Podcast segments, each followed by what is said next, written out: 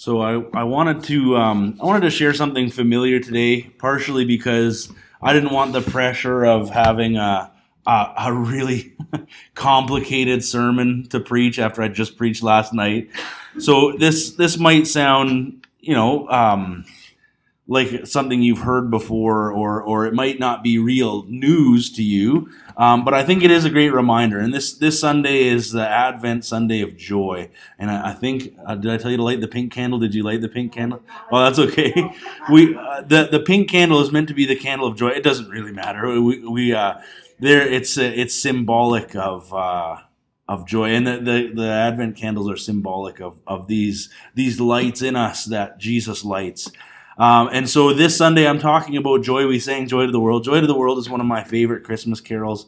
And so I like to sing it all the time anyways. But I like that song for a variety of reasons. But I enjoy the music in it. But I love the message of it, that it is joy that's meant for all people. And so we're going to read, if you want to turn with me to Luke chapter 2, we are going to read not the whole Christmas story, but just the part that pertains to the joy we receive at Christmas, and we're going to highlight on that a little bit this morning. So if you get to Luke chapter 2, we'll be in verse 8, and we'll read it together.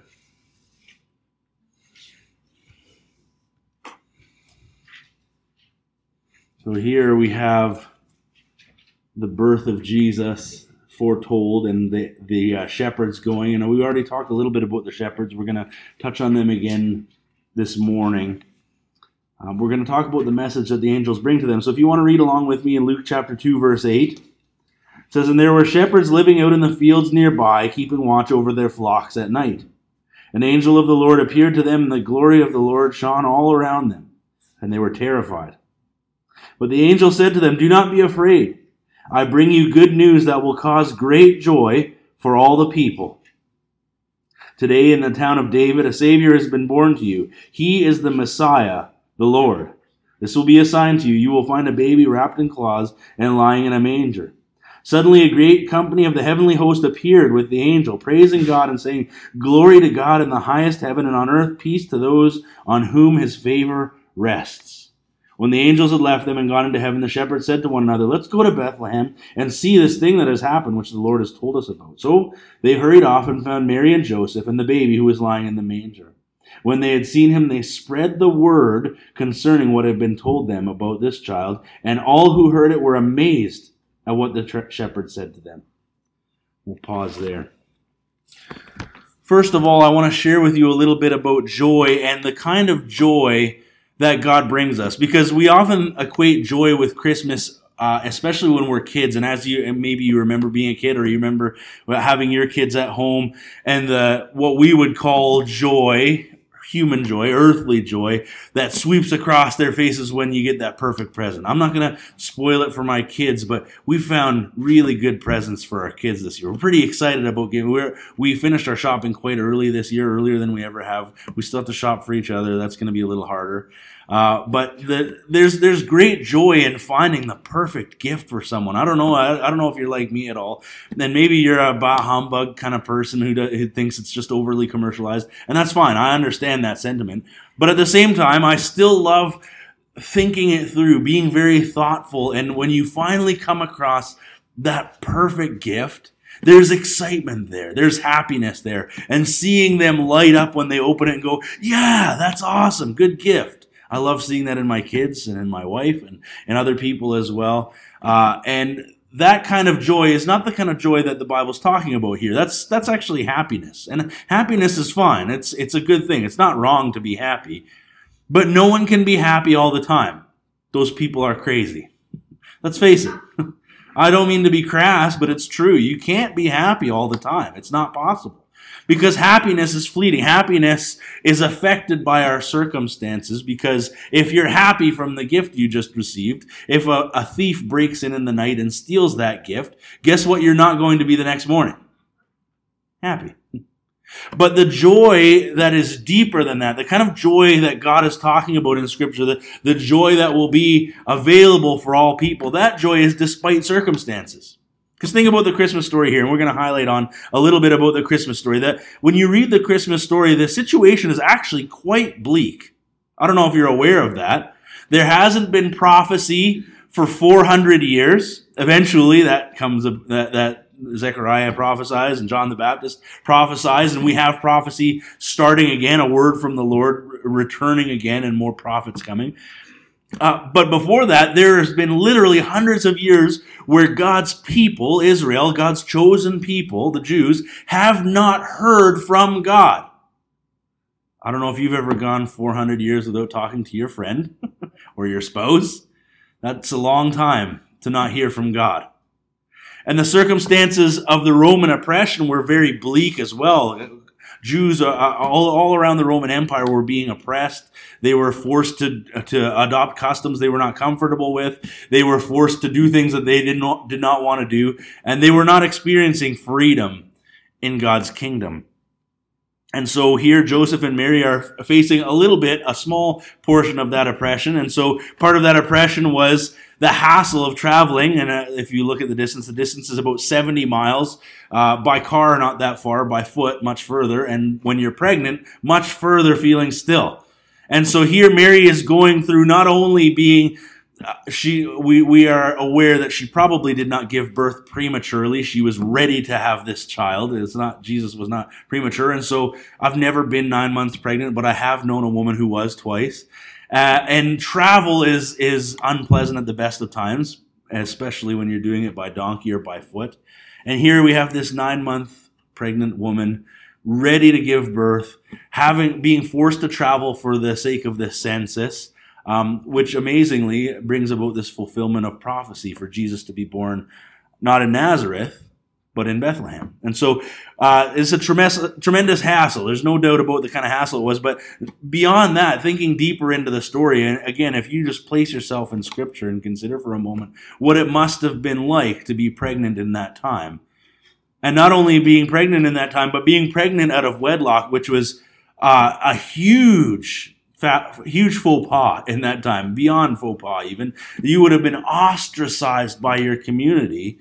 Sometimes we have that to a certain extent in our society, but nowhere near what it was like 2,000 years ago to be pregnant out of wedlock. And this is why Joseph was going to split from her very quietly. He didn't want to cause her shame, didn't want her to be stoned for her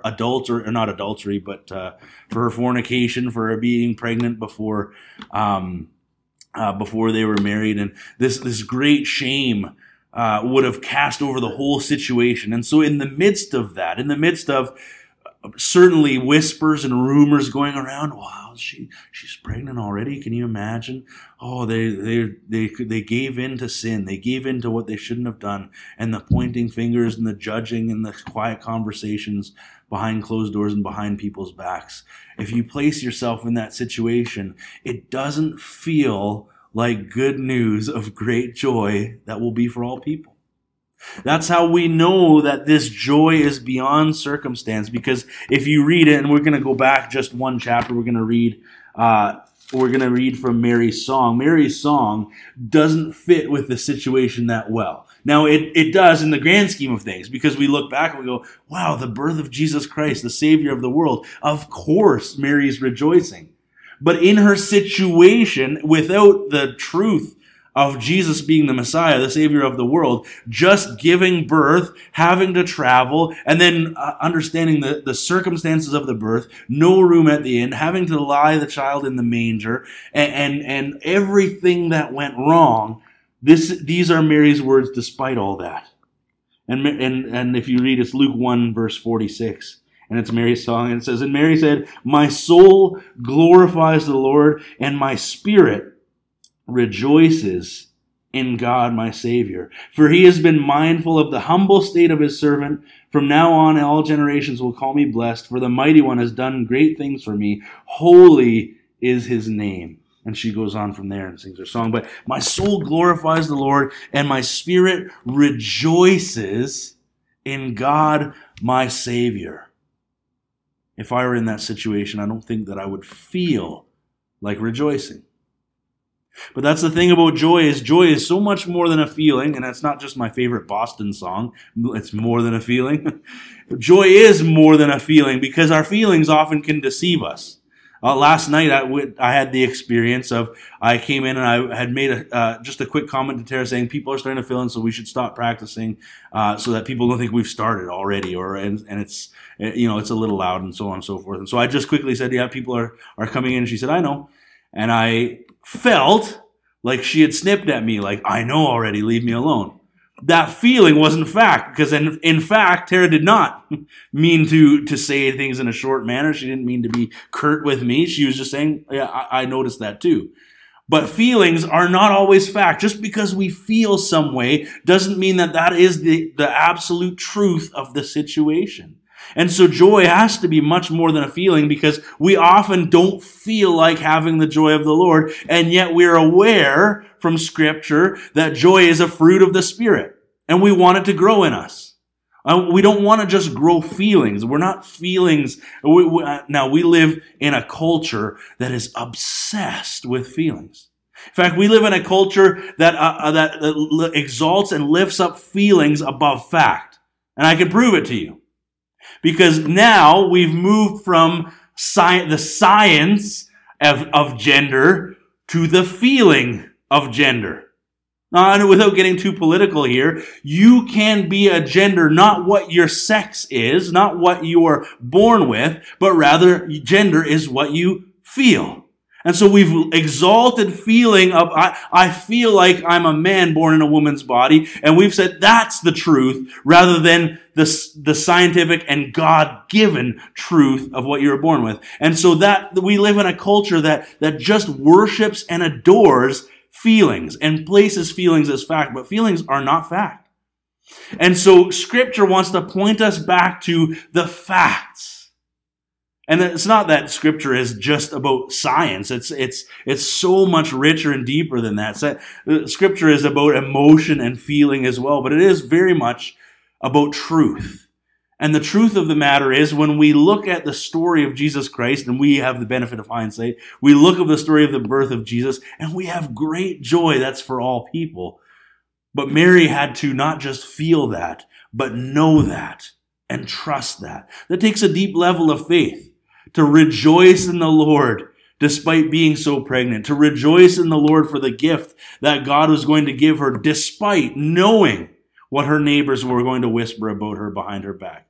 Despite knowing that she may be ostracized in her community. Despite knowing that there may be tremendous hassle and even danger that would face her when giving birth to the Son of God. That kind of joy that comes is a joy that comes from the Lord, and that we can't manufacture on our own, because there are no circumstances that we can draw up that brings that kind of joy.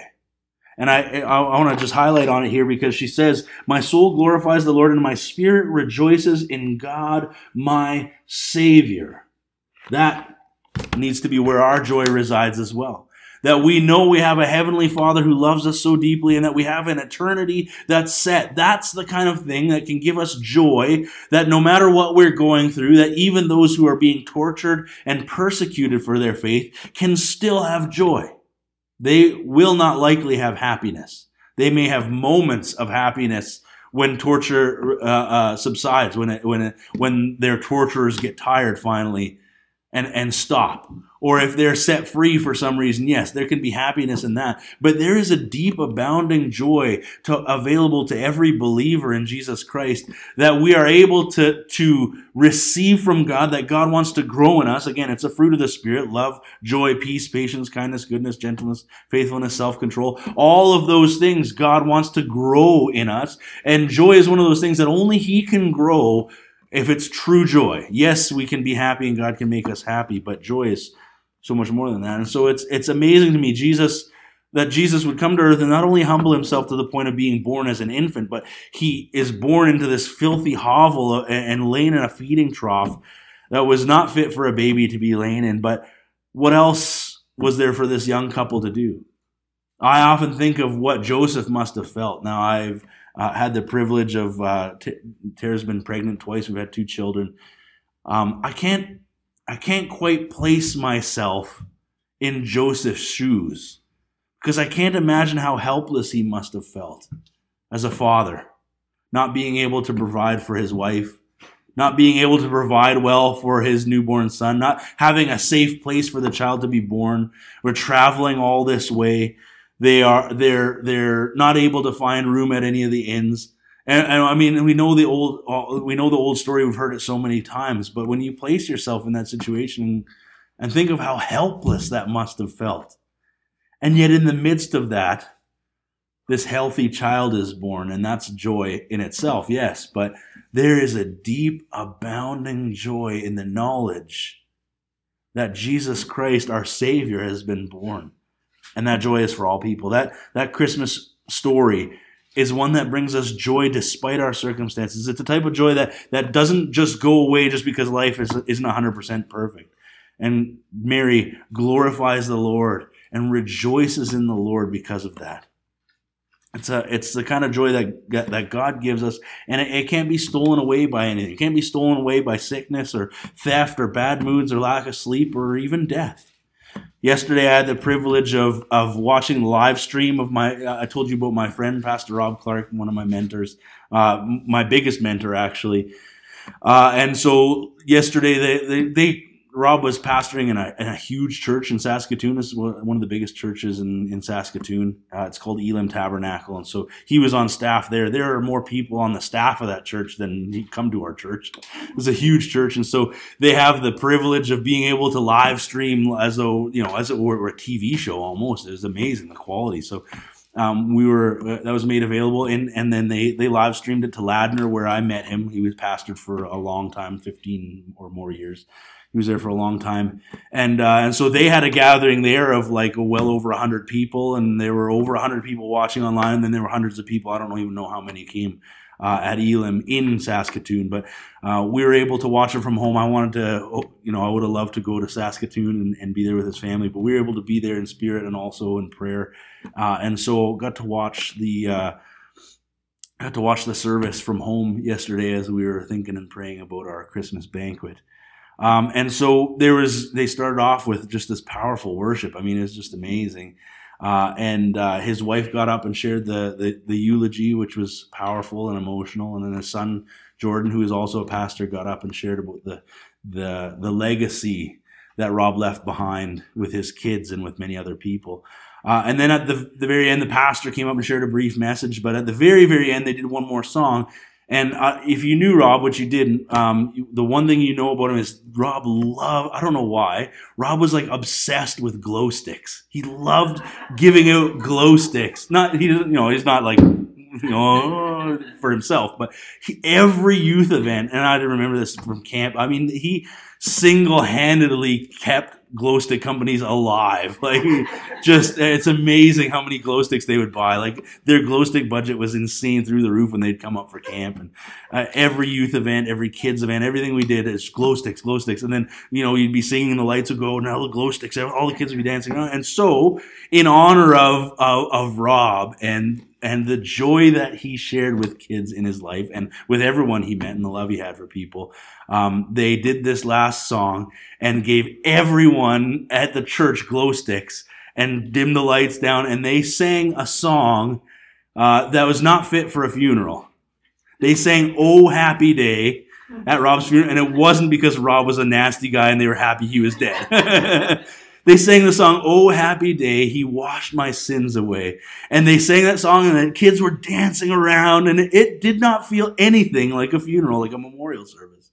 And that joy, and I just think of Rob, and the joy that he shared, and he just loved worshiping God, and he loved bringing kids to Jesus and showing them the incredible love that God has for them. And when you experience that love, there's great joy in both people. Both in the people who get to share that, and we've experienced that at camp before, the incredible joy that comes from giving a child a Bible and having them say, "Wow, a Bible, I've never gotten a Bible before." Seeing them highlighting pages and reading them, seeing them praise God in the chapel and the campfire services. And so they celebrated with glow sticks and rejoicing and saying, "Oh, happy day." And it's that kind of joy that can cause us to sing "Oh Happy Day" at a funeral, even though we're not happy that Rob's gone. In fact, we're very sad about it. There's an old Newsboys song from the 90s, and it's called "Shine." And it's really about the joy of the Lord shining through us. And one line always makes me smile, and I wrote it down. I'm not going to sing it because it's kind of hard to sing, but it talks about the light of Jesus being the kind of light that would persuade a strict dictator to retire, fire the army, and teach the poor origami. And I love that line. There's lots of funny lines in it, talking about making a vegetarian barbecue hamster and all the kinds of changes that the joy of the Lord can make in us. And I love that. And that actually comes from a verse that I shared. We had a group chat for Rob's memorial service, and I texted them yesterday morning before the service, and I just shared with them what the Lord had impressed upon my heart. One of the most impactful memory verses I remember from being a kid and a teenager was one of the years they came up to Lake Elsinore Pentecostal camp. They had a theme verse for the whole week, and they did actions with it, and so they'd teach the kids a little bit more of it every day until by the end of the week they had memorized this verse. And the verse was Matthew 5:16. I'm going to quote it in the way that I know it from when I was a kid. It's a little different now, but in the new NIV version. But Matthew 5:16 says, "Let your light shine before men, that they may see your good deeds and praise your Father in heaven." That, of course, is the basis of this song, Shine. It's also the basis of the song, This Little Light of Mine. This little light of mine, I'm going to let it shine. That is based on Jesus talking about a city being on a hill, how it can't be hidden, and how when you light a lamp, you don't hide that lamp under shade. Although we put lampshades on, per se, but you don't light a light and then hide it somewhere where nobody can see it. The light is meant to shine. And our light, Jesus tells us, the light that he puts in us is meant to shine so that when people see our good deeds, they will praise God because of what they're seeing. And that verse is one of my clearest memories of Robin, because I believe he is a man who lived this verse out to the fullest. He wanted to let his light shine before people. Before everyone he met, he wanted to let the light of Jesus shine through the joy that he had, so that when people at the end of Rob's life were thinking about Rob, they would praise God for what God had done. Not praise Rob. I mean, he's a great guy, but everything that Rob did that was successful in life was because of God, was because of what God had done through him. And he had let his light shine for everyone to see, and that joy and love continues on in a legacy through many others. I'm just one of many hundreds of people who Rob had impacted. And when we consider our legacy, are we going to have a light that shines beyond ourselves, beyond us to other people, that they then will also let the light of Christ shine before all people, that everyone will see the good things that we're doing? When people see the community Christmas banquet, will they see our good deeds and not praise us? That's not what the verse says, but rather praise God. And say, thank you, Lord, for sending this church to Clinton. Thank you, Lord, for sending these people out into the community. Praise God for what you're doing in Clinton. Not praise us, because we get a lot, I don't know if you're aware of this, we get a lot of praise for the Christmas banquet.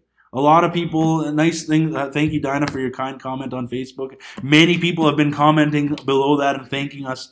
Those are all nice words. That's not the goal. We don't do the Christmas banquet so that people will thank us. We don't do the Christmas banquet so that we'll be really popular and beloved in town. We do and I'm not saying that you shouldn't have posted what you posted. My point is not so that we will gain acclaim for ourselves, but rather we would gain acclaim for God. That people would see what we're doing and thank God, not for us, but for what he's doing, for his love for us. Everything we do should be pointed at Jesus Christ. That's the kind of light that's meant to shine through us. And that joy shines through so that when they see us and we're exhausted and it's been a long day, we're still smiling at the end of the day. And we still have the joy of the Lord, even though we've had a very difficult day. I'm thankful for people like Sandy and Lee and others, and who I think of them in particular because when I woke up in the morning, they were already at the hall. Had already started cooking. There are many others as well. I'm thankful for everyone and many others who, though may not have been there at 7 in the morning, you were there for most of the day, some of you, off and on peeling potatoes and preparing drinks and desserts and all kinds of things. That's a lot of work. When we're tired at the end of the day, the happiness might not quite be there, but the joy of the Lord certainly can be and should be. And so that joy is part of the light that shines through us. And so I would encourage all of us. And so as I shared that verse with our group chat, Lorraine Brooks, she was pastoring with Rob Clark and with Jim Potter in Ladner. Her last day of pastoring when she retired was my first day in Ladner, and she sent me a quick message and said, I shared that verse in our video memory. They've recorded a video memory with everyone. She said, I shared your verse because it was very appropriate with the glow sticks and everything. Let your light shine before men that they may see your good deeds and praise your Father in heaven. Our calling as Christians then is to let that light of joy shine to our neighbors, our friends, and our loved ones, and even our enemies. Continuing on, not only is that joy available despite our circumstances, but that joy is for everyone. As you read it here, I'll highlight on again something I've already said even this season, but I will remind you of who it is exactly that is there to celebrate the birth of Jesus. There were shepherds living out in the fields nearby, keeping watch over their flocks at night. An angel of the Lord appeared to them, and the glory of the Lord shone all around them, and they were terrified. But the angel said to them, "Do not be afraid. I bring you good news that will cause great joy for all the people." Now that's so fitting, because the message that the angels bring is amplified by who he brings the message to. That message is amplified and lived out in a physical action, because the message is not to the Pharisees and Sadducees. Now it does, ultimately, that joy is available. Men like Nicodemus. Nicodemus comes later on in John chapter 3. And he's a Pharisee, and yet he wants to experience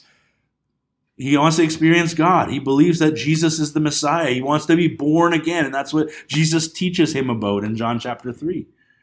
There are Pharisees who receive that joy, but they are not the first to be told. The first to be told, again, are the shepherds. The dirty, lowly, humble shepherds. Those who did not go to the synagogue to worship. Those who were too busy with their lives. I liken them to the long haul truckers or Walmart stock boys or just minimum wage people. It's not the royal or the elite or the rich or the famous or even the most holy in their eyes, in man's eyes. It was those who were very lowly, those who would seem inferior. Those shepherds are the ones who receive the message of great joy that will be for all people. And so God is putting an exclamation point on that statement that I bring you good news of great joy that will be for all the people, including you shepherds. You who should not be partaking in this joy, you're the first ones to hear about it. You're the first messengers of the birth of Jesus Christ. And so it's a great contrast to those, we have the wise men who come later, the Magi.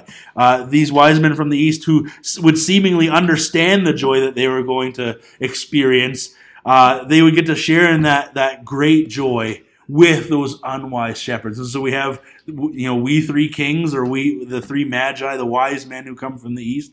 Everything from them, these noblemen, right down to the lowly shepherds and everyone in between. That's who the message of joy is. And that joy is available to all who receive Christ, who experience his presence. It was joy that was truly for everyone, and God loves to share his gifts with all those who are willing to accept it. There's no person too vile, no sin too unjust, no attitude too far gone. There's no personality that's too incompatible, and there's nobody who is undeserving of the joy that God freely gives. And so lastly, that continues on into our last point, which is that joy is meant to share. Because if it's available to everyone, we ought to make it available to everyone. We ought to share that with people. And part of Christmas really is about sharing joy, not through gift giving, but through Christ giving. That when we offer the good news of Jesus Christ, sometimes just by example, sometimes just by living out the joy that he's given us, we need to remember that Christmas is so much more than the traditions that we have, so much more than the turkey dinners and family time and rest and presents and everything else that goes along with it. There, we must not underestimate the power of being unselfish and sharing our joy with other people at Christmas time. There's something to be said for a person who's generous at Christmas just for the sake of spreading the joy of Jesus Christ. But that's not to say that Christmas is about gifts, but rather the joy that we get from generosity can impact other people and can impact us as well. I'm not going to pretend that we should stop giving gifts altogether, because I do think that can play a part. But much further beyond, much more important than the physical gift is the spiritual gift of joy that we can share with people. And so continuing on into the story, what happens after the angels left them? And so if you want to continue on in verse 15, it says, when the angels had left them and gone into heaven, the shepherds said to one another, let's go to Bethlehem and see this thing that has happened, which the Lord has told us about. So they have the come and see mentality. They want to see what God is telling them about. And I think there's a lesson there, which I'm not even going to get into.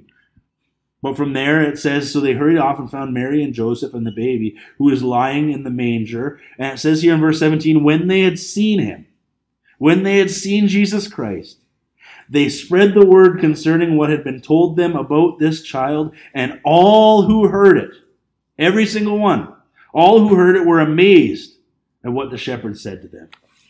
There's a lesson there for us. There's an important lesson there for us as Christians, that when we experience the presence of God in our lives, that when we meet Jesus, so to speak, we're not physically going to see the baby Jesus, but we can experience the presence of God when we are given the Holy Spirit, when we're filled with the Holy Spirit, when the peace of God enters our lives, when we receive joy from God. We have the same calling that the shepherds have. That same calling is to do exactly what they did when they had seen him, when they had seen Jesus. They spread the word concerning what had been told them about this child, and all who heard it were amazed at what the shepherds said to them. My prayer is that we'll share the joy that we receive from God, not just because of what we get at Christmas, not just because we had a nice Christmas banquet and we're all happy together, but we have a deep, abounding joy that God gives us, and we want to share it with other people. That's a message we're sharing. My prayer is that you'll share it with your actions first this Christmas, that your actions will be actions of love. We talked a lot about love last week, and I shared about love. This week, I want to continue on with a reminder of loving the people that are around us, sharing that deep love that God gives us. And from there, sharing the joy that comes from knowing our Savior, from experiencing the presence of God. These shepherds, they experienced the presence of God because they had met Jesus, the person of God here on earth. We also have that privilege. We won't see Jesus in the flesh unless he returns a second time. But we can experience the same God, the Holy Spirit, who it willingly comes into our lives. And that can bring us great joy despite what's going on around us. Christmas season can be a wonderful season, a season of great joy and family and friends. But I am well aware that Christmas can also be a very lonely season. Christmas can be a very difficult season. A season not just only of loss, but of remembering and recognizing loss. For those who are having their first Christmas without loved ones, it can be a painful time. For those who are lonely, Christmas only accentuates that loneliness. We are the people who not only can be given joy beyond that loneliness, but also to share that joy with those who are lonely and welcome them in as Christ's family. We have an opportunity this Christmas to live out the love and joy that God gives us in very practical ways, and also in what we say to people and sharing the good news of Jesus Christ with them. So my challenge to you is to consider that this Christmas, and to allow the joy of God to enter your life and enter your heart, to know that, and it's not putting a fake smile on, it's not pretending to be happy when we're not really happy. It's just strictly, it's a knowledge of the presence of God in our lives, and knowing that despite what's going on in my life today, I know that in eternity, I have a Savior who loves me. I know I have an expected end. I have a hope, and not a hope like, I hope I go to heaven, but rather a trusting anchor for the soul that goes, I know that my eternity is secure in Jesus Christ. And so no matter what, I know it'll be okay. That joy is meant to share with others and meant to encourage us and be with us and bless us this Christmas season. Let's pray. Heavenly Father, we thank you for your joy, that we can worship you and lift you up and give you praise and rejoice in you. For you've been mindful of the humble state of your servants here, Lord, this humble church that desires to love you and serve you in very real and practical ways. Lord, I thank you for the community Christmas banquet that we were able to share with our community yesterday. And I just pray that those seeds once again would be in good soil and grow to fruition. Lord, I pray that the joy that we share with people would impact them in such a powerful way that they want to be a part of your family and your body. Lord, shine your joy into us that we may experience it to its fullest. And Lord, shine your joy through us, that your light that you place in us would shine before all mankind, that they would see the good deeds that we are doing for you and for your glory, and praise you in heaven, Lord God. Thank you. Thank you for ordaining those good works for us. May we do them well and with excellence and with glad and joyful hearts, Lord. Bless us with the wonderful week ahead and be with us, we ask. In Jesus' name, amen.